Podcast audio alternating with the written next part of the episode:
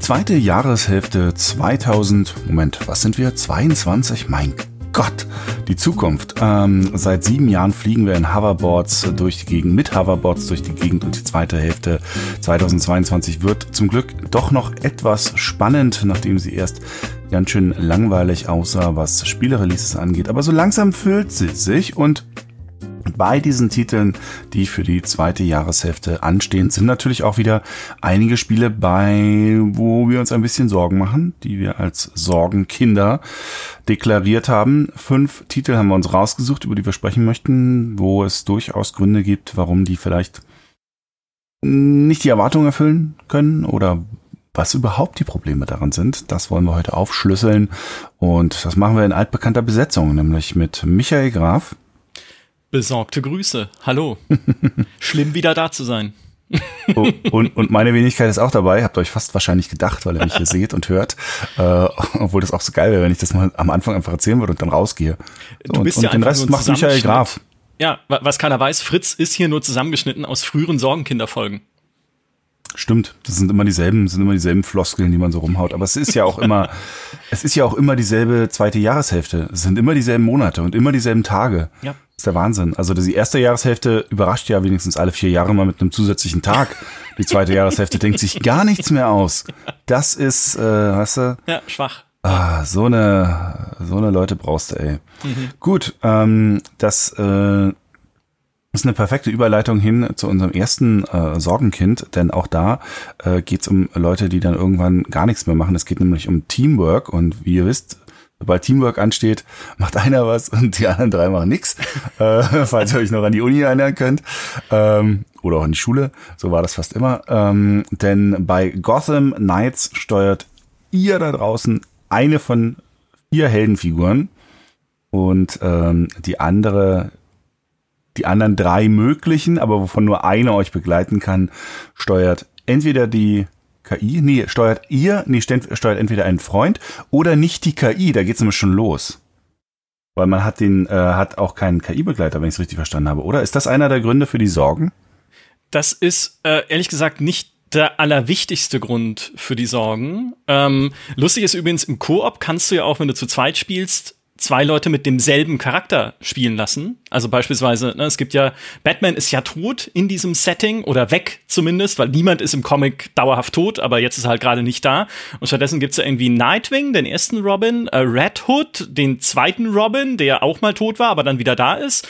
Dann den, den aktuellen Robin und Batgirl, also Barbara Gordon. Und du kannst, wenn du willst, auch mit zwei Nightwings dann durch Gotham turnen. Sie sagen ja, es wird, das ist eher ein Grund für die Sorge, dann schon die größte Open World, die es jemals gab in einem Gotham City Spiel, äh, wo man sich jetzt schon fragen darf, schön und gut, aber wir wissen inzwischen zur Genüge, dass groß nicht auch gut bedeutet. also wie füllt ihr das Ding? So, und wenn du da aber mit zwei gleichen Charakteren dabei bist, dann versprechen sie sogar einen witzigen Moment in der Story, der das aufgreift. Also dann wirst du halt wahrscheinlich darauf angesprochen, dass ihr irgendwie Klone seid. Es sei denn, ihr habt schon unterschiedliche Kostüme freigespielt. Das geht nämlich auch. Und das soll einer der Motivatoren sein. Dann irgendwie neue Kostüme dir zu, äh, ja, irgendwie zu kriegen, indem du sie auch craftest. Und da sind wir bei der nächsten Sorge, die auch Dimi hatte, nachdem er Gameplay gesehen hat, weil da war schon allein in so einem Inventarbildschirm zu sehen, es gibt 15 Crafting-Ressourcen und eventuell noch mehr, die man sammeln kann, um daraus dann pro Charakter irgendwie elf Kostüme herstellen zu können und so dieses ganze Loot, Loot, Crafting.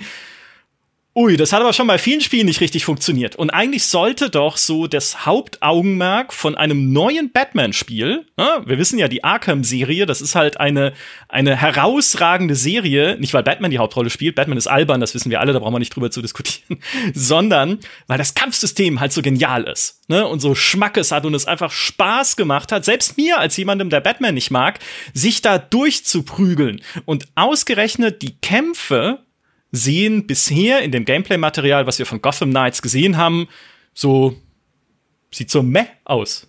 Was ich meine, da fehlt halt irgendwie, da fehlt die Wucht irgendwie, da fehlt so, da fehlt so der der Schmackes und dabei ist doch gerade das der Teil des Spiels, der richtig knallen muss, damit man sagt, hey, da habe ich Bock drauf. Hm. Zumal wir ja jetzt durch so Spiele, auch so Indie-Spiele wie Sifu, gesehen haben, dass da durchaus auch eine Weiterentwicklung möglich ist. Also dass da äh, mehr, wie du sagst, äh, Schmackes dahinter stecken kann. Ähm, in dem Kampfsystem dagegen sah das jetzt zuletzt in diesen, ich glaube, das waren so, so 10 Minuten, 15 Minuten, die wir da gesehen haben. Mit, war das nicht sogar mit Nightwing oder so?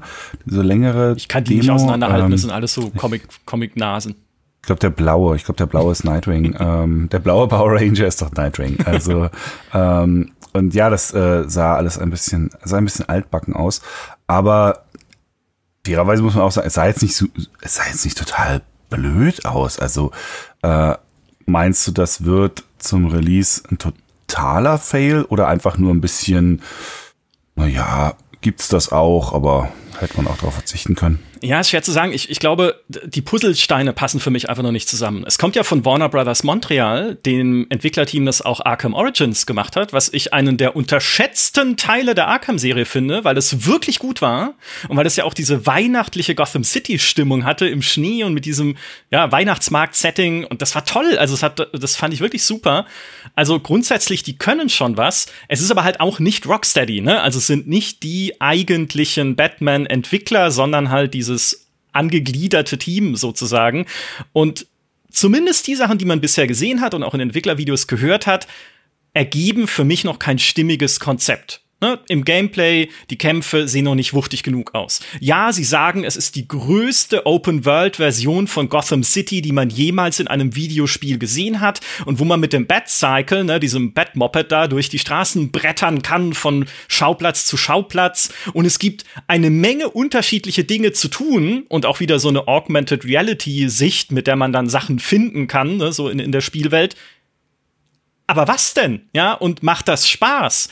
Wie profitiert dieses Spiel von dieser riesigen Open World? Das fehlt alles noch. Ja, also, mhm. ob dieses Konzept am Ende aufgeht, halt dieses, dieses Koop-Abenteuer, auch noch mit Figuren, die, muss man jetzt auch dazu sagen, wenn man kein Comic-Fan ist oder sich sehr in diesem Batman-Universum auskennt, ja einfach kaum kennt. Ja, Nightwing, Red Hood, hä? Batgirl, okay, und Robin, das ist noch einigermaßen selbst für mich machbar, aber es ist schon eine etwas, eine etwas obskurere Riege. Kann ja auch gut sein, ne? wenn halt mal Figuren beleuchtet werden, die halt sonst nicht so viel Screentime kriegen, gerade in Videospielen. Aber es steigt damit halt auch die Gefahr, etwas Beliebiges zu bauen, etwas zu bauen, von dem man hinterher sagt, ja, aber die Arkham-Serie war halt einfach besser. Ja, wofür brauchen wir das denn jetzt noch zusätzlich? Das ist doch jetzt ein Anhängsel einer großartigen Serie, wo man eigentlich hätte sagen müssen, lasst es gut sein und bewegt euch mal wieder in eine neue Richtung. Das ist meine Sorge. Die zweite Sorge ist eher eine spezifisch auf Deutschland bezogene, denn das Spiel juckt hier niemanden.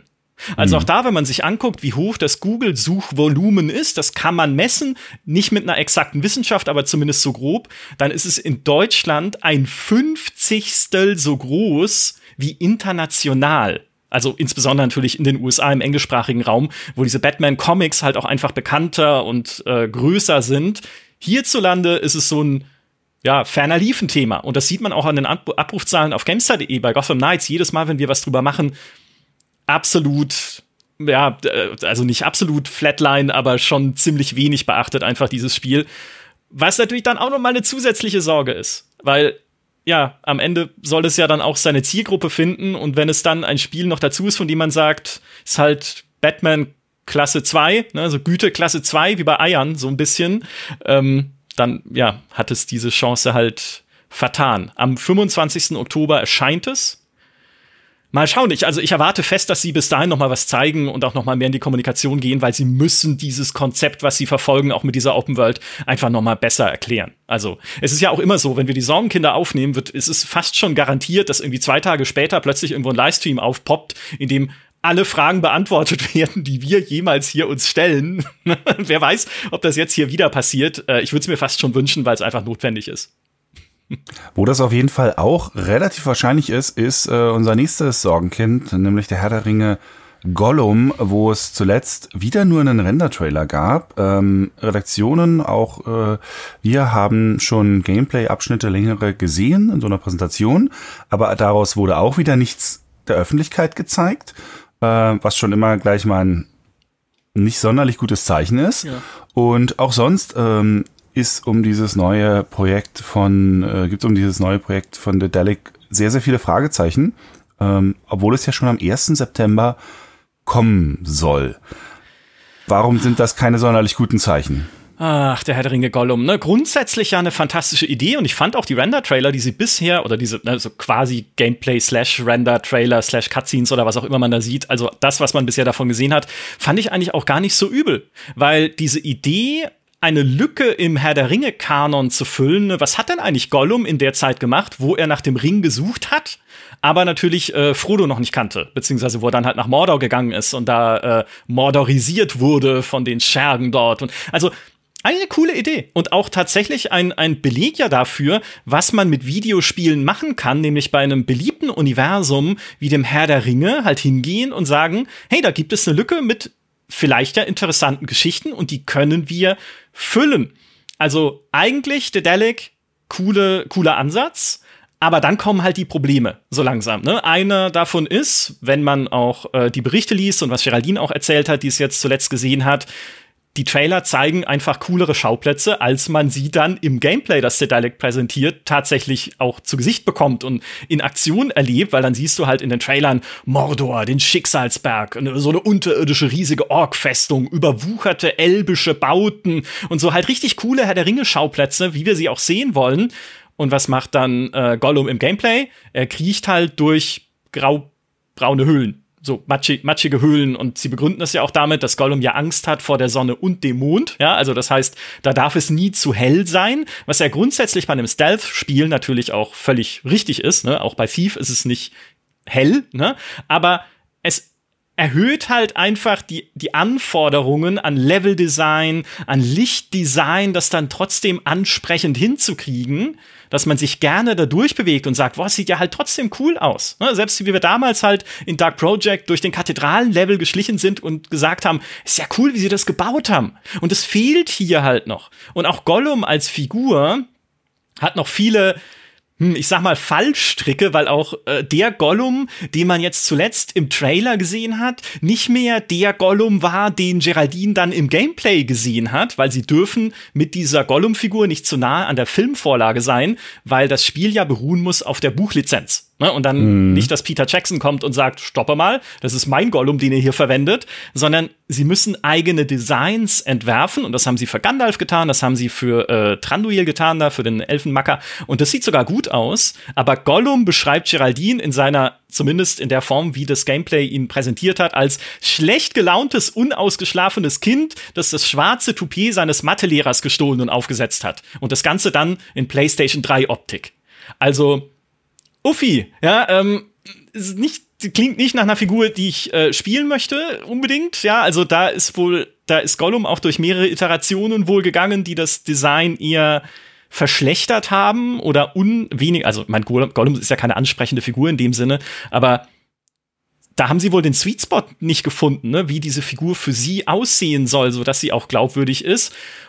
Und was dieser Gollum tut, ist das zweite Problem, denn auch das Gameplay an sich sieht noch sehr unspannend aus. Es ist ein Schleichspiel. Ich liebe Schleichspiele. Ich finde, das ist eines der besten Genres, das es gibt. Aber was Gollum halt nur kann, ist laufen, springen, klettern und okay, Gegner von hinten erwürgen, wenn äh, sich die Gelegenheit ergibt, um sie halt auszuschalten und dann weiterlaufen zu können. Und das ist sehr gleichförmig. Also es hatte auch bisher in dem Gameplay, das wir gesehen haben, wenig diesen Sand, dieses Sandbox-Gefühl, was frühere Thieves hatten, Dark Projects hatten, dass ich mir so den eigenen Weg durch den Level suchen kann, sondern es ist relativ klar, du springst und kletterst jetzt von Punkt A nach Punkt B. Manchmal kannst du bisschen unterschiedliche Wege wählen, dann ist halt der eine mehr mit Schleichen und der andere mehr mit Klettern, ne, wo es dann auch einen Ausdauerbalken gibt, man kann nicht unendlich lang klettern und so weiter. Aber schon insgesamt recht linear angelegt und auch, was man im Trailer zum Beispiel gesehen hat, wo Gollum so, was ja ein, ein Trademark eigentlich ist dieser Figur, mit sich selbst streitet, ne, mit Smeargold streitet, seinem zweiten Ich, seinem braven Ich sozusagen und sagt, oh, wir können doch die Orkse nicht töten, aber wir müssen die Orkse töten, äh, sie sind halt unsere Feinde und im Trailer sieht man dann, wie er so irgendwie kochendes Metall über diese Orks schüttet. Ja, grundsätzlich halt cool. Wenn es solche Entscheidungen mehr gibt im Spiel, wäre das zumindest interessant. Aber auch da haben wir bisher nichts wirklich Tolles von gesehen. Und diese Story-Entscheidungen können auch nur zu leicht unterschiedlichen Enden führen. Das hat der Dalek schon bestätigt. Plus äh, der Epilog im Spiel ist dann so wieder, sogar wieder derselbe. Also unabhängig davon, wie man sich durch das Spiel bewegt hat, logisch, weil es ein Prequel ist. Ne? Am Ende muss Gollum halt da sein, wo ihn die Bücher hinverpflanzen, am Anfang von Herr der Ringe, oder beziehungsweise sobald die halt dann aufeinandertreffen, irgendwie Frodo und, und äh, Gollum. Weil sonst funktioniert's ja natürlich in dieser, in dieser Prequel-Form nicht. Also alles rote Flaggen, die weit in die Luft erhoben sind beim Thema der Herr der Ringe Gollum und beim Release-Termin 1. September 2022. Es besteht einfach die Gefahr, dass das ein Spiel wird, das das Potenzial seiner Idee, nochmal ein Stealth-Game mit Gollum in dieser Story-Lücke das auch noch dazu von Gandalf erzählt wird. Ne? Es ist ja so, du bewegst dich durch den Level und hörst dazu aus dem Off die Stimme von Gandalf, wie er Gollum befragt, was er damals erlebt hat. So ein bisschen wie in Dragon Age 2, wo, äh, wo Varric die Story erzählt und dann, während du sie selbst halt spielst, was ja auch wieder ein cooler Erzählkniff ist, wo Dedelic auch seine große Stärke im Storytelling ja ausspielen könnte, aber bisher sieht man es noch nicht so richtig. Und hm. ich fürchte halt, wenn es bei diesem Erscheinungstermin bleibt und wenn es bei diesem Konzept bleibt und wenn es uns nicht doch noch überrascht mit irgendwie neuem Gameplay und mehr Ideen auch oder cooleren Schauplätzen und mal wirklich auch vielleicht einfach mehr Video, ja, also einfach mal eine ganze Mission zeigen und zeigen, warum es cool ist, dann werden da äh, viele Leute sehr enttäuscht von sein und das bei einer Marke wie Herr der Ringe, ne, ist ja jetzt auch nicht irgendwie ähm, Fantasy-Universum 0815, sondern Herr der Ringe ist ein interessantes Universum. Auch das sehen wir bei einer GameStar. Ähm, wenn wir Herr der Ringe auf irgendwie oder irgendwas über Herr der Ringe schreiben, selbst Herr der Ringe Online, das interessiert Leute immer noch. Plus, dann kommt jetzt noch die neue Amazon-Serie und so weiter. Also ist ja jetzt auch nicht irgendwie veraltet. Aber dann soll es halt auch gut werden. Und ja, meine Hoffnung ist entweder, hey, zeigt noch mehr und zeigt mal Cooles aus dem Ding.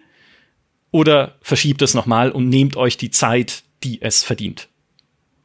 Letzte Frage zu Gollum. Ähm, ist das am Ende aber vielleicht alles egal, wie die Qualität ist, weil der Name groß genug ist? Das glaube ich nicht. Also, äh, das kann ich mir nicht vorstellen, weil selbst, also, ich glaube, das Konzept alleine ist, engt es auch schon wieder ein bisschen ein. Ne? Ich meine, es ist ein Stealth-Game und wir wissen ja, Stealth-Games sind jetzt nicht das allerbeliebteste Genre da draußen, völlig zu Unrecht natürlich, weil es fantastisch ist, aber um ein Stealth-Game, insbesondere noch auf den Next-Gen-Konsolen, die es ja anvisieren soll, ja, um das wirklich an die Leute bringen zu können, brauchst du beeindruckende Dinge. Ja, also äh, beeindruckendes Gameplay, coole Szenen, ein Spiel, das halt nicht nur 0815 sein kann, egal was draufsteht. Ich glaube eher, dass Herr der Ringe draufsteht oder dass es ein Herr der Ringe Spiel ist, potenziert noch mal die Enttäuschung zusätzlich, wenn es halt nicht gut ist. Also hm schwierig. Ja. Ja, aber dann ist es ja hier in diesem Video komplett richtig. Das geht ja, um schwierige leider, Videos, also äh, völlig zu Recht. Ähm, das nächste Spiel ist auch ein Spiel, was jetzt schon äh, ein bisschen verschoben wurde, äh, was jetzt im August kommen soll, am 22., nee, 23. August soll es rauskommen. Ähm, und zwar das neue Saints Row. Steht nicht Saints Row 5 dahinter, sondern äh, weil es ein Reboot ist, heißt es einfach nur Saints Row. Open World, früher hätte man gesagt GTA-Klon, äh, eine Art von Spiel, die, wenn man fair ist, aktuell gar nicht so oft auftaucht. Die große Phase der GTA-Klone äh, mit Saboteur, Scarface und wie sie nicht alle hießen, ist schon wieder seit mindestens zehn Jahren vorbei, eigentlich, seit GTA 5. Traut sich so keiner, außer vielleicht ein Watch Dogs daran und selbst die sind gescheitert. Ähm, und jetzt kommt aber noch mal ein Spiel in diese Richtung, auch ein Name, der lange als Konkurrenz von, von GTA lief und äh, hatte aber letztes Jahr schon einen, einen super schwierigen Start, kam schon mit dem Ankündigungstrailer von der Gamescom sehr, sehr schlecht an. Jetzt haben wir ein bisschen mehr Gameplay inzwischen daraus gesehen. Die Meinungen gehen da durchaus relativ weit auseinander zwischen, ja, das ist ganz, ganz okay und ganz nett, äh, könnte ganz guter Lückenfüller sein zu, äh, nee, mag ich gar nicht. Ähm, ich glaube, so richtig super mega begeistert habe ich, das ist vielleicht die einzige Meinung, die ich noch nicht dazu gesehen habe zu dem Ding. Ähm, aber äh, so vom, vom Mittel bis ins Negativfeld ist es recht breit gespickt. Was ist denn das Problem bei Saints Row? Äh, so vieles, so vieles, nämlich, äh, aber vielleicht zusammengefasst, es ist einfach oder es wirkt mutlos. Ne, es ist ja der Reboot einer Serie, die wir zuletzt, insbesondere halt in Saints Row the Third und in Saints Row 4, als wahnsinnig mutig, kreativ, auch pubertär und so politisch unkorrekt äh, erlebt haben, mit irgendwie Riesendildos als Waffe. Aber das hatte wenigstens, das hatte Charakter. Ja, das waren halt besondere Spiele in einem die auch völlig überdreht haben dann schließlich in Saints Row 4 mit den Superkräften und dann reist du irgendwie durch Zeit und Raum und musst das Universum retten. Aber das war halt, das war was Besonderes. Und jetzt kurbeln sie ja das alles zurück, klar, weil es ein Reboot ist, ja auch logisch, aber zu einem Spiel, wo du denkst, irgendwie wirkt das noch merkwürdig seelenlos. Auch im Gameplay, das wir gesehen haben, Wally, unser Kollege, hat sich das ja schon äh, auch live angeschaut, wo er meint, dann hast du halt auch noch Missionen nach Schema F. Ne? Fährst halt ständig irgendwo hin, schießt jemandem ab, es gibt Verfolgungsjagden, musst irgendwie unter Zeitdruck irgendwie Sachen in die Luft sprengen äh, oder dich mit Fahrzeugen äh, durch die Gegend schubsen lassen, so quasi, äh, durch die Gegend ragdollen lassen. Was auch Dinge sind, die kennt man schon aus alten Saints Rows. Also auch da dieser kreative Funke fehlt. Und jetzt sagt ihr natürlich, ja, Moment mal, wo ist denn die, wo sind denn die tollen neuen Missionsdesign-Ideen in GTA schon immer gewesen? Ja, richtig. Ne? Also die GTA-Serie ist auch keine, die mit tollem, immer neuem, kreativem Missionsdesign glänzt, wenn man jetzt mal vielleicht bisschen vom Einsatz von Fahrzeugen, Hubschraubern, Flugzeugen und so absieht. Das ist ja auch meistens nur fahr irgendwo hin und schieß auf irgendwas. Aber GTA baut halt drumherum erstens in GTA 5 eine Menge Nebenbeschäftigungen, die halt irgendwie spannend sind und ein super ausgefeiltes, satirisches und kreatives Universum. Und das scheint Saints Row stand jetzt nicht zu gelingen. Ne? Ist alles, es ist so eine, so ein, so ein seelenloses Ding momentan noch nicht wirklich greifbar. War ja auch die große Kritik schon damals nach dem Ankündigungstrailer. Naja, also, ne, es gibt irgendwie diese Daft Punk-Helme mit Emojis drauf, Hallo Watch Dogs 2, aber sonst, was macht ihr denn da an kreativen Sachen? Was macht ihr denn, um euch abzuheben oder um was Besonderes zu sein? Und man sieht es noch nicht. Auch die Open World, was Wally bisher gesehen hat, zumindest die Stadt selbst, in der es spielt, wirkt noch leblos, trist, wenige Passanten, wenige Fahrzeuge, die da rumfahren, NPC-Interaktionen sehr reduziert, ne, kannst du irgendwie mit Emojis ansprechen, so, oder beziehungsweise kriegst dann welche auch als Antwort, aber es ist halt noch, auch da irgendwie wenig greifbar Besonderes. Es gibt kein Deckungssystem, das Trefferfeedback ist schwach, keine neuen Missionsideen, wie schon gesagt. Was hat es denn dann noch? Ja, eine Gangster-Story halt, die vielleicht cool sein kann. Muss man sehen, wie es denn dann am Ende wird oder was sie draus machen. Aber so bisher zündet es nicht. Und ich glaube auch nicht, dass es schlecht wird. Also, weil ich meine, es ist immer noch Volition, ne? Also es sind immer noch die Saints Row Entwickler natürlich, die da daran arbeiten.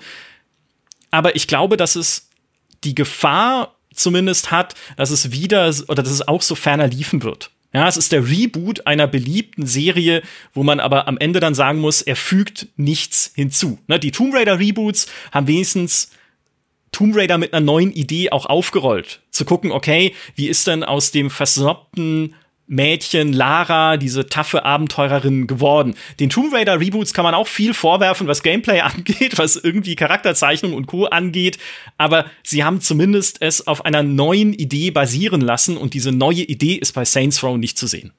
Hm.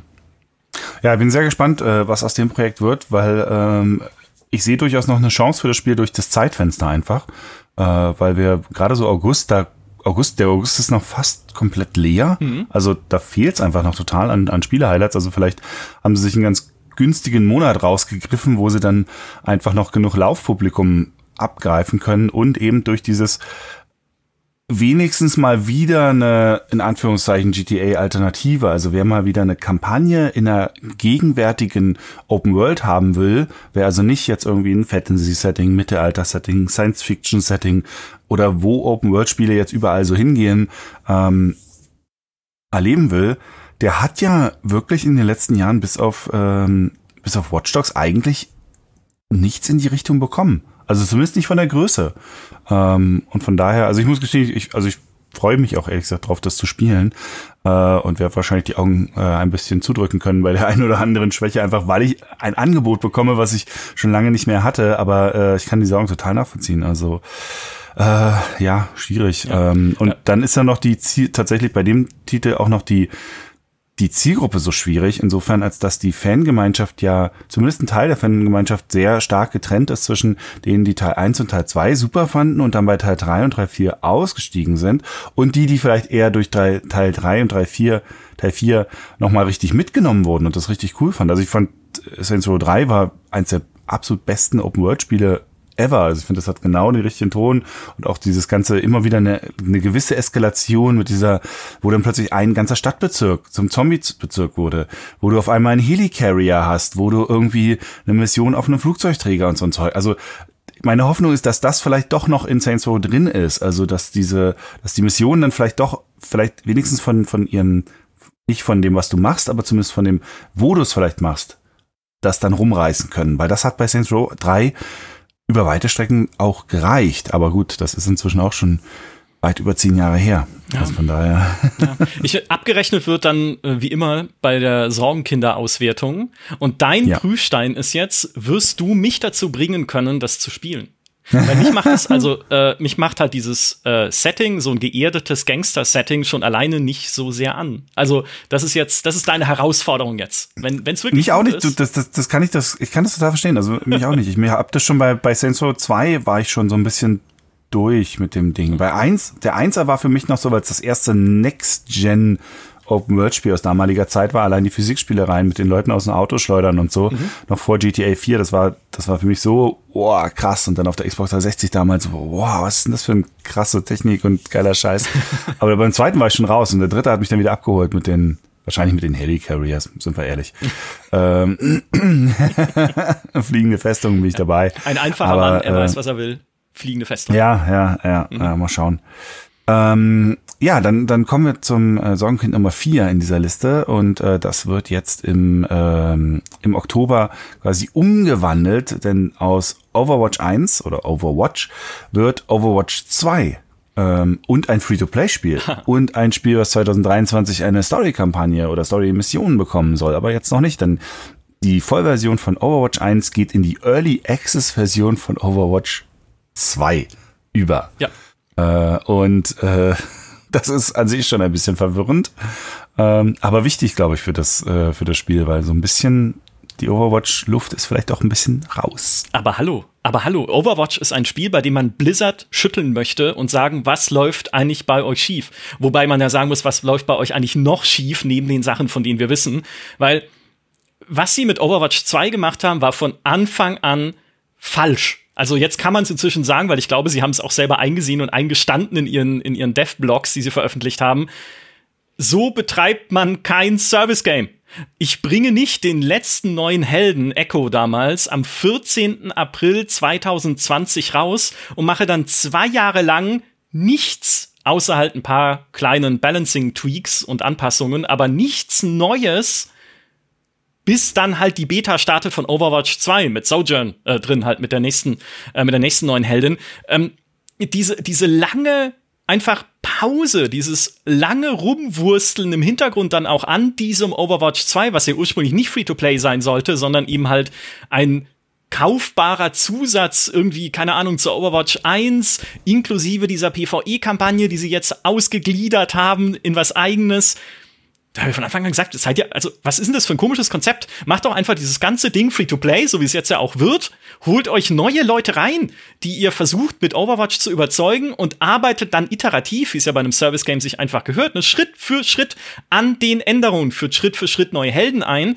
Und wenn ihr sagt, das Spielprinzip von Overwatch 1 ist für die heutige Shooter-Umgebung zu langsam, zu träge, dann arbeitet auch daran. Schritt für Schritt auf einem Testserver gemeinsam mit eurer Community, holt euch Feedback und schaut einfach, wie können wir das weiterentwickeln, statt halt im stillen Kämmerlein einfach zwei Jahre lang an etwas zu schrauben, was ja jetzt immer noch nicht komplett fertig ist.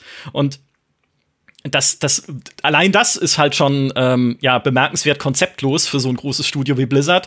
Es mag mit daran liegen, oder vielleicht liegt es auch umgekehrt daran, dass äh, Jeff Kaplan ja gegangen ist, der ehemalige Game Director, der bei Blizzard eigentlich schon eine sehr einflussreiche Figur war.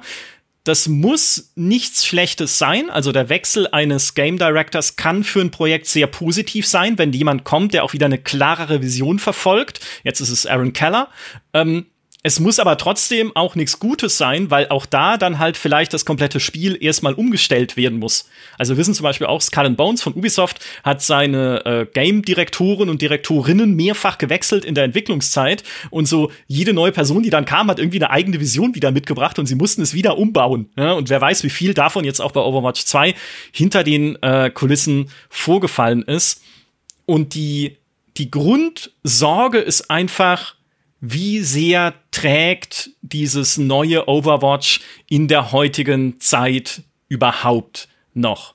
Ja, wie gesagt, sie versuchen, das Gameplay schneller zu machen und es klappt wohl auch. Also sie verringern die Teamgröße von 6 auf 5. Es gibt nur noch einen Tank pro Team, sodass du halt generell schon offensiver spielen musst. DPS-Charaktere machen mehr Schaden. Äh, die Schilde, die Tanks haben, sind halt genervt oder ganz weg, sodass du dich nicht mehr so einfach hinter ihnen verschanzen kannst. DPS-Charaktere sind noch dazu schneller, Supporter heilen passiv. Also insgesamt mehr Tempo, mehr Offensive, weniger Crowd-Control, weniger Sachen, die sich verlangsamen, betäuben, da irgendwie die Bewegung rausnehmen. Einfach Action, Action, Action. Und lustigerweise für Leute, die äh, die erste Beta gespielt haben, war es erst vom Spielgefühl her so, hä? Ist doch genau dasselbe wie Overwatch 1, nur halt, ja, weniger Spieler, ne? Also fünf statt sechs mit in, in der Teamgröße. Aber nachdem diese Beta dann vorbei war, hat sich dieses Feedback gedreht in, oh nein, jetzt müssen wir wieder Overwatch 1 spielen, was viel langsamer und träger ist. Ja, also da sieht man eigentlich dieses Konzept das Blizzard verfolgt, dieses Spiel schneller zu machen, aktiver zu machen, ist gar nicht falsch. Also zumindest halt, wenn man dem Feedback bisher glauben darf, auf Reddit und Co.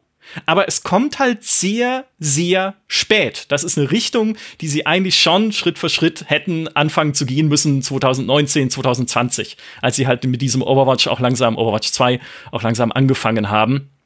Denn was du dich heute fragen musst, ist einfach, wo ist denn noch der Platz für ein Spiel wie Overwatch 2 in einem Markt, in dem es auch Valorant gibt. Ne? Oder ein Apex Legends gibt. Apex halt ein sehr schnelles Spiel, Valorant ein sehr taktisches Spiel, ne? das ist Counter-Strike von Riot. Wo kann sich da noch ein Overwatch 2 irgendwie dazwischen in eine Lücke setzen und das noch dazu nach so einer langen Zeit, in der einfach nichts passiert ist. Und wenn man sich halt die beispielsweise Zuschauerzahlen auf Twitch anguckt, dann sind die Zuschauerzahlen von Overwatch seit Ende 2019 brutal abgestürzt. Ne? Damals waren es im Durchschnitt noch 47.000 Menschen, die das gleichzeitig angeschaut haben auf Twitch in Hochzeiten. Dann ist es runter auf seitdem so zwischen 10 und 20.000. Erst im April zur letzten Overwatch Beta waren es wieder über, über 35.000, die aber auch erkauft mit einem Trick. Es gab nämlich Twitch Drops, einen Beta-Zugang dafür, dass du vier Stunden Streams anschaust aus Overwatch 2.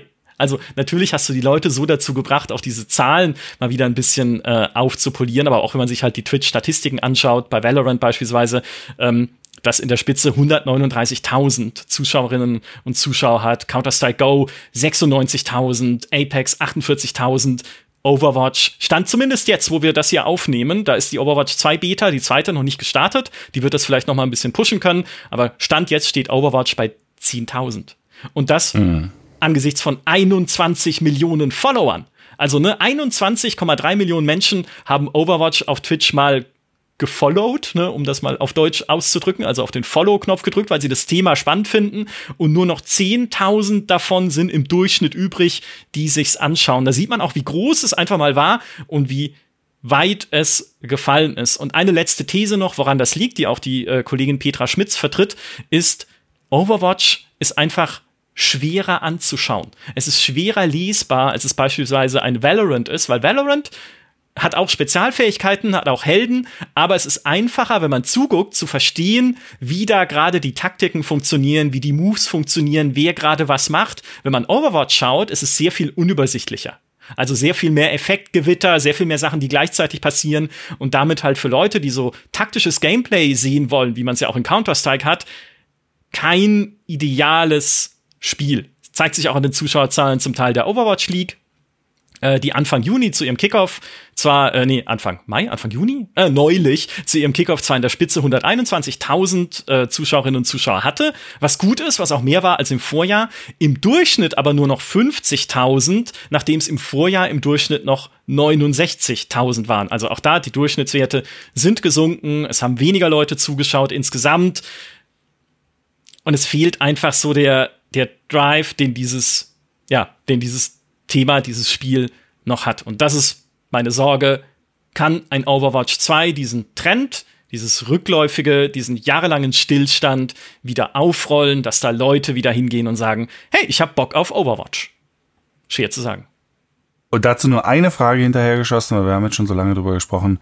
Diese ganze Geschichte mit dem, dass sie es jetzt Overwatch 2 nennen und auch auf Free-to-Play umstellen, ähm, siehst du da drin noch mal eine Chance, dass sie, ähm, dass sie den nötigen Aufschwung kriegen. Nummer eins eben durch die Free-to-Play-Umstellung, aber eben nicht nur zu sagen, wir haben jetzt Overwatch als Free-to-Play, sondern eben auch diese zwei als, weil Overwatch als Name ist, glaube ich, durchaus einer, der ziemlich bekannt ist in dem Genre. Selbst wenn jetzt viele nicht mehr aktiv dabei sind, aber vielleicht allein die zwei, der Impuls zu sagen, ah, da ist jetzt was Großes passiert ähm, und ich kann es auch noch kostenlos, ähm, kostenlos ausprobieren. Ähm, siehst du da eine Chance, dass es vielleicht durch diese Kombination doch wieder, allein dadurch wieder hochkommen kann? Äh, das wird es. Also das ist auch, deswegen machen sie es ja. Ne? Der Free-to-Play-Launch mhm. wird ihnen eine Menge neue Leute bringen, die das ausprobieren wollen. Das ist, das ist ja die Chance, die sie ergreifen müssen. Alles andere wäre jetzt auch falsch gewesen. Ne? Also jetzt zu sagen, wir verkaufen das auch noch mal, auch den Multiplayer-Teil, das hätten sie nicht machen können. Free-to-Play muss ihnen jetzt Leute reinspülen. Sie haben auch die Monetarisierung geändert, ne, hin zum Battle Pass und Kosmetik, wie man es aus Fortnite kennt, weg von den allseits beliebten Lootboxen, die ja vielleicht dann auch den einen oder anderen noch hätten irritieren oder abhalten können, da sich mehr damit zu beschäftigen. Also grundsätzlich ja, ne? Also ich glaube, das wird am Anfang richtig auch abheben. Da werden Leute reingehen und sagen, ich will das sehen. Frage ist halt, ob es nachhaltig ist. Ne? Weil wenn mhm. ich da reinspringe und sage, ja, ist halt ist cool, aber eigentlich spiele ich doch lieber Valorant oder Apex oder halt, wenn ich noch taktischer unterwegs bin, Rainbow Six oder halt einen der 150.000 anderen Shooter, die da draußen am Markt sind und auch viel gespielt werden. Das ist halt dann die Frage. Multiplayer-Shooter. Multiplayer. Ja, Singleplayer-Shooter gibt's ja nicht mehr. Deswegen, ich freue mich riesig auf diese PvE-Missionen. Ich mag dieses Universum. Ich mag auch die Musik von Overwatch, ich habe mir den Trailer nochmal angeschaut, mit dem sie Overwatch 2 angekündigt haben, diesen Render-Trailer, und ich krieg schon allein Gänsehaut, wenn ich diese Musik höre, weil es einfach cool gemacht ist, auch wenn es so ein komisches Sammelsurium ist halt aus Charakteren. Aber ich will diese PvE-Missionen spielen, weil es einfach auch so wenig coole Singleplayer-Story-Shooter gibt. Aber das sind jetzt halt nur wir alten Leute, Fritz, da müssen wir mit klarkommen. Multiplayer ist halt ein, ein ganz anderes Haifischbecken geworden, auch seitdem Overwatch herausgekommen ist. Aber wir kommen noch mal zu einem Singleplayer-Spiel äh, hier zum Abschluss, denn es gibt, vielleicht wird es ja sogar so ein halber Ego-Shooter, es wird zumindest aus der Ego-Perspektive äh, gespielt, denn es gibt ja dieses Jahr vielleicht noch ein neues Avatar-Spiel. der letzte Infostand von Ubisoft war das Avatar äh, Frontiers of Pandora heißt es, ähm, noch dieses Jahr rauskommen soll. Es war erstaunlich still um dieses Spiel. Es soll wohl in den nächsten Wochen noch irgendwie Events geben, wo das, wo es vielleicht noch für 2022 angekündigt wird. Mal sehen. Mhm. Ähm, so ganz kann ich es noch nicht so, ich kann es nicht so ganz glauben, dass es wirklich noch dieses Jahr kommt. Andererseits, was hat Ubisoft sonst dieses Jahr äh, irgendwie? Ja. Äh, aber das sind sicherlich alles Punkte, die du dir äh, schon zusammengeschrieben hast, um uns zu erklären, warum Avatar Frontiers of Pandora, das ja in, in seinen ersten Videos fantastisch aussieht, aber auch da Ubisoft fantastisch. Also mal gucken, was am Ende bei davon noch übrig ist. Ähm, warum das eines der Sorgenkinder für das zweite Halbjahr 2022 ist. Erkläre dich, Herr Graf. Ich muss ja erstmal mich entschuldigen, dass wir unser Versprechen gebrochen haben aus unserem letzten Sorgenkinder-Video, wo ich noch so äh, salopp meinte, ach, über Ubisoft musst du gar nicht mehr reden, da ist quasi alles ein Sorgenkind. Doch, muss man. Ähm, weil sie sagen ja in ihrem Geschäftsbericht, ne, dieses Avatar erscheint im, noch im Geschäftsjahr, im aktuellen Geschäftsjahr, das endet im März 2023. Also es ist nicht ganz unwahrscheinlich, dass es jetzt auch zum Ende des Jahres kommt. Erstens, um das Weihnachtsgeschäft mitzunehmen. Zweitens, um den Avatar-Film mitzunehmen, ne, den man ja auch gerne hat, um da nochmal Aufmerksamkeit auf das Thema hinzulenken, ja kommen soll. Also gibt viele Indikatoren, die zeigen, dass müsste eigentlich, wenn es gut laufen soll, für Ubisoft noch dieses Jahr kommen. Die anderen Spiele, die noch in diesem Release-Fenster geplant sind, da musst du sagen, die Siedler, brauchen wir nicht mehr drüber reden. Das, also, da, wenn das überhaupt irgendwas ist, ist man schon überrascht, ne? Also, wenn es überhaupt Spaß macht, das ist schon über Sorgenkinder hinausgewachsen hier. Skull and Bones, musst du sagen, ist inzwischen ein positives Sorgenkind geworden und sagen musst, du musst, ich bin froh, da überhaupt noch was bei rauskommt, was einigermaßen Spaß macht. Ja? Also, auch das ist für mich inzwischen kein Kandidat mehr. Und dann habe ich halt tatsächlich überlegt, äh, was haben sie noch? Mario und Rabbits, klar, das wird halt ein nettes Switch-Spiel. Und Avatar. Und Avatar ist tatsächlich ein sehr wichtiger Prüfstein insgesamt für Ubisoft. Nicht, weil das Interesse nicht da wäre. Also äh, auch bei Avatar hat man gesehen, der First Look Trailer auf YouTube hat inzwischen über 15 Millionen Aufrufe. Unser YouTube-Video, was wir drüber gemacht haben, mit kaum Gameplay, ich weiß überhaupt nicht, wie wir das gefüllt haben, hat über 322.000. Aufrufe.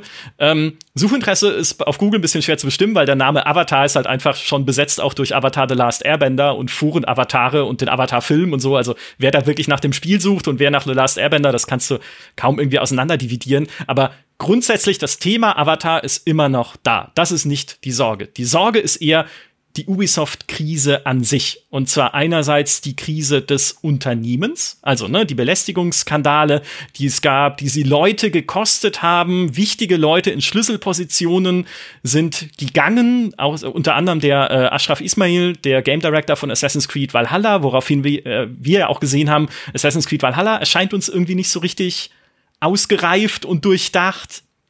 Ubisoft sagt zwar in ihrem letzten Geschäftsbericht, ja, wir haben aber auch Leute zurückgeholt. Ne? 600 Leute, die irgendwie gekündigt haben, haben wir jetzt auch wieder neu äh, zurück eingestellt und zurückgeholt in die Ubisoft-Familie. Also es gibt hier kein kreatives Ausbluten, aber schon allein da weißt du nicht, wie viel ist denn da bei diesem Avatar-Spiel auch hinter den Kulissen an Fluktuation gewesen? Wie viele wichtige Leute sind denn da gegangen? Wie viel wurde auch da an der Vision rumgeschraubt? Und es ist ja zumindest schon mal ein schlechtes Zeichen, dass so wenig davon auch gezeigt wurde, seitdem das vor über fünf Jahren angekündigt wurde. Das ist jetzt auch nicht, dass die irgendwie da seit gestern dran arbeiten, sondern es ist ja schon ein Projekt, das sehr lange in Arbeit ist und auch sehr lange schon kommuniziert wurde. Aber wenn man halt auch so lange nichts sieht, dann deutet es immer schon darauf hin, da läuft irgendwas äh, nicht ganz richtig. Ubisoft selbst steht momentan auch unter Druck. Ne? Sie haben weniger Umsatz gemacht als im Vorjahr, 5% weniger. Ihr Betriebsergebnis, sozusagen die Einnahmen, sind sogar um 14% runtergegangen. Yves Gilmot, der Geschäftsführer, hat daraufhin sein eigenes Gehalt gekürzt, proaktiv, weil er hauptsächlich einen Gehaltsbestandteil gekürzt hat, den er eh nur bekommen hätte, wenn Ubisoft seine Ziele erreicht hätte in diesem Geschäftsjahr. Also das ist so wie zu sagen, okay, ihr gebt mir 5000 Euro, wenn wir dieses Jahr unsere Ziele erreichen, aber wir erreichen sie nicht, deswegen kürze ich mein Gehalt freiwillig um 5000 Euro. Äh, bisschen schwierig. Man sieht, die Firma ist in der Krise und die Firma sucht neue Wege oder muss neue Wege suchen, um aus dieser Krise rauszukommen und das halt auch hinsichtlich Gameplay, weil wir haben das schon oft genug besprochen, die Ubisoft-Formel hat sich totgelaufen. Dieses schematisch, dieser schematische Aufbau von Open Worlds, wie sie ihn jahrelang gepflegt haben, funktioniert nicht mehr. Und das hat man zuletzt auch wieder in Far Cry 6 gesehen. Also Far Cry 6 ist beileibe kein schlechtes Spiel, es hat einen hohen Produktionswert, es macht Spaß, es ist halt ein guter Shooter, fühlt sich auch gut an, aber es ist halt gefüllt mit Belanglosigkeit. Es ist so egal. Ich habe im Podcast schon mal gesagt dieses Jahr, man sagt immer so schön, wir wollen sehen, dass Spiele mehr sein können. Far Cry 6 ist der Beleg, dass Spiele weniger sein können. Weil es halt einfach so, so egal ist, was man darin macht. Und mit Avatar, was jetzt ihr nächstes großes Open-World-Spiel ja ist, müssen sie beweisen, dass sie eine neue Herangehensweise gefunden haben, würde zumindest ich sagen. Also kann Ubisoft wieder eine tolle Welt bauen, in der ich aber nicht nur von einem Marker zum nächsten renne. Kann Ubisoft diese Immersive World, äh, Immersive Open World Experience, ne, diese, dieses immersiv, immer, immersiv, immersive Erlebnis, also dieses, ne, dieses mich vereinnahmende Open World Erlebnis, das sie in der Werbung versprechen, können sie das wirklich einlösen? Und kann das noch dazu ein Team wie Massive Entertainment, das The Division entwickelt hat, ein Spiel, das mich selbst nach 40 Stunden noch mit einem Icon dran erinnert, wie ich über eine Deckung hechte? Wieso? Ja, also ein mhm. Spiel, das halt auch völlig völlig überladen ist mit Anzeigen und Co. und damit ja das Gegenteil einer immersiven Open-World-Erfahrung darstellt. Es gab ja auch zum Beispiel bei Elden Ring diese Memes, wie hätte Elden Ring ausgesehen, wenn es von Ubisoft entwickelt worden wäre, wo sie halt einfach einen Elden Ring-Screenshot zugeklatscht haben mit Minimap und da eine Anzeige und da ein Marker und da wird irgendwie noch eingeblendet, hey, geh doch mal ein Moped fahren und sowas. Das war ein bisschen fies, ja, und äh, es haben sich damals auch Ubisoft-Personal äh, hat sich dann gemeldet und gesagt, so ist es doch gar nicht. Ja, ihr könnt ja auch in unseren Spielen heutzutage das Interface abschalten und wir wollen ja äh, Leuten eine konfigurierbare Erfahrung bieten. Fand ich aber zu kurz gegriffen, weil wir wissen, Ubisoft-Spiele sind halt durchaus entwickelt auf der Basis, dass du diese Interface-Anzeigen anlässt. Ja, es sind ja notwendige Dinge, um deinen, Wel deinen Weg zum Beispiel zu finden, durch diese Welt und dich in diesen Welten zurechtzufinden, bis hin zum, ne, wie hechte ich über eine Deckung in The Division 2, wenn ich es vergessen habe nach 40 Stunden plötzlich. Also, sie entwickeln ihre Spiele halt extra für so überladene Interfaces. Und die Frage ist, kommen sie darunter?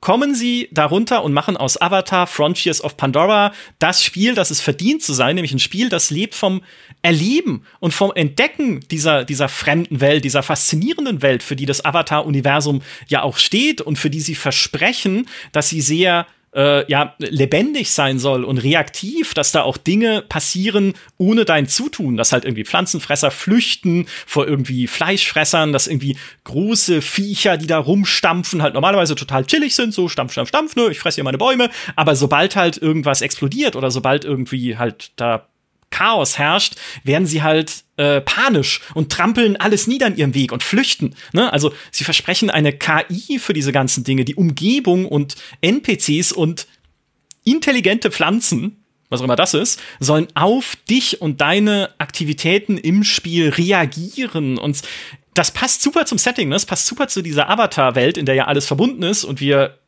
schalten uns per irgendwie Steckdose mit dem Pferd zusammen, um drauf reiten zu können.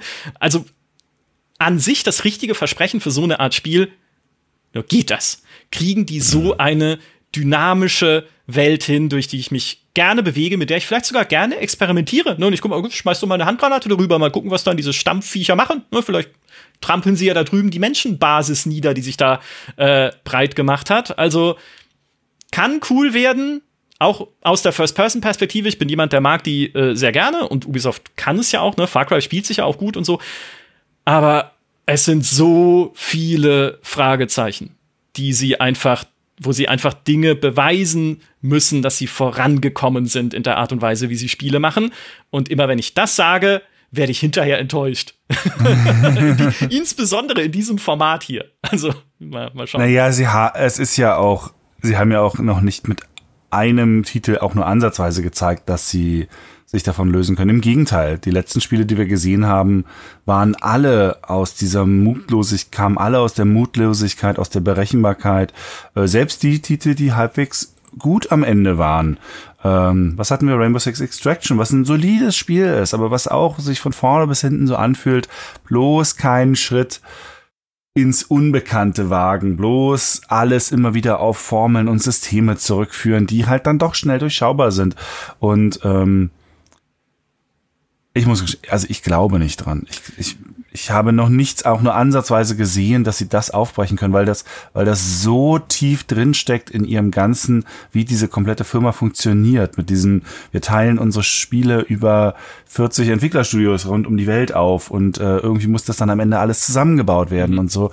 Es wäre toll, wenn man diese ganze Masse an Ressourcen, diese ganze, dieses ganze Know-how an Technologie, was ja auch so schade ist, wenn man das endlich mal für Spiele nutzen könnte, die auch tatsächlich die nötige Tiefe mitbringen. Das, mir, mir blutet jedes Mal das Herz, wenn ich Watch Dogs Legion durch London da laufe und jedes Mal so denke, mein Gott, fünf Spiele hättest du hier reinsetzen können äh, an, an, an, in diese Welt. Und was macht Ubisoft? Sie baut sie und schmeißt sie dann weg. Ist ja auch so diese, diese Wegschmeißmentalität. Mhm. Auch, auch Ghost Recon Wildlands, allein was du mit dieser Region da alles hättest bauen können, wenn du da irgendwie mal neue, mutige Wege gehen würdest, Experimente wagen würdest. Und Ubisoft war mal eine Firma, die eigentlich alles ausprobiert hat, alles mal zumindest mal geguckt hat, was, was man da so macht. Jetzt fühlt es sich eher so an, als würden sie dann immer so fünf Jahre zu spät kommen und statt auszuprobieren, einfach kopieren. Und da gibt es einen Unterschied zwischen. Ähm, und von daher, ich bin da, bin da sehr, leider sehr skeptisch, ähm, weil es doch zu, zu oft schon Gelegenheiten gab und zu oft man davor saß und so dachte, oh man, echt, ey, also, oh, ja. ach, kommt schon. Meine Hoffnung ist ja, dass sie äh, selbst wenn sie jetzt fünf Jahre zu spät kommen, wenigstens einem Trend folgen, der cool sein könnte, nämlich dem sandboxigen Trend, den halt Zelda Breath of the Wild gesetzt hat. Ne? Dass du halt weniger geleitet wirst von Markierungen in der Spielwelt, die dir deinen nächsten Auftrag geben, hin zu erstens Neugier, ne? ich will sehen, was hinter diesem Berg ist und wenn sich eine Welt dafür eignet, dann die Avatar-Welt. Ne? Vielleicht ist ja da der leuchtende Weltbaum oder was es halt in diesem Setting alles so gibt und ich will mal gucken, was da so abgeht. Und hin zu halt diesem Sandbox-Gefühl, wie ich gerade meinte, ich kann mit dieser Welt halt auch mal experimentieren. Ich kann halt gucken, was passiert denn, wenn ich irgendwie einen Rudel Fleischfresser zu einem Rudel Pflanzenfresser locke und das dann in eine Menschenbasis irgendwie reinstürmen lasse. Also, wenn das geht. Ne? Aber das wäre ja durchaus ein Ansatz, der einerseits ihnen mal wieder ein bisschen frischen Wind in ihre Open World reinpusten könnte, auch wenn es jetzt keine komplett neue Idee ist. Und der andererseits halt auch dieses, diese Idee Open World an sich ein bisschen weiterbringen könnte, weg von diesem Formelhaften, das sie selber etabliert haben. Ach, du sagst es, ne? Ich meine, wir werden hoffentlich bald noch etwas sehen von diesem Spiel. Ubisoft hat ja auch bestätigt, dass sie der Gamescom beiwohnen wollen. Wenigstens mal einer, der sagt, wir gehen dahin und nicht abgesagt hat. Also, ich, ich würde ja glauben, dass sie das auch nicht machen würden, wenn sie nicht noch ein Riesending hätten, was sie dort auch groß zeigen können. Skull Bones ist es mit 99-prozentiger Wahrscheinlichkeit nicht. Das kommt zwar dann wahrscheinlich noch dieses Jahr, aber es ist halt nicht groß. Und Ray, Mario und Rabbids ist auch nicht groß oder so. Also, das hier ist der Win, den Ubisoft braucht, Avatar. Und das hier ist das Spiel, bei dem sie was zu beweisen haben. Und das ist das, was ich dann auch, was ich dann auch sehen möchte. Und bei keinem anderen Spiel auf dieser Liste habe ich so Bock drauf, Unrecht zu haben. Also ich habe immer Bock drauf, Unrecht zu haben bei den Spielen, die wir hier besprechen. Aber bei Avatar wäre es mir am allerwichtigsten, weil mich schon, also, weil ich mich zumindest, ich bin jetzt nicht der große Avatar-Fan, das will ich nicht sagen, aber ich, ich würde mich drauf freuen, ein Spiel zu spielen, wie ich es gerade skizziert habe. Nämlich halt eine Open World entdecken zu dürfen, mit ganz viel Fremdartigkeit drin und ganz viel besonderer Lore, die in diesem Universum noch steckt. Ähm, ja. Wenn es das dann am Ende ist, ja. Also es ist ja auch das Spiel, muss man auch fairerweise sagen, auf dieser Liste, das noch ähm, am wenigsten klar ist, wie es wie sehr wahrscheinlich werden wird. Bei den anderen Titeln ist das Bild schon ziemlich gezeichnet. Also das wäre jetzt merkwürdig, wenn die schlagartig sehr anders sind. Aber klar, auch das kann uns noch ein bisschen überraschen nach hinten raus durch den eigentlichen Content. Da können sie sich durchaus noch alle beweisen, so ist es nicht. Aber das hier ist bei aber da wissen wir noch nicht, haben wir noch nicht mal eine Vorstellung von dem eigentlichen Content. Also es ist so weird. ähm, von daher, vielleicht wandert das auch ins nächste Jahr. Mal schauen.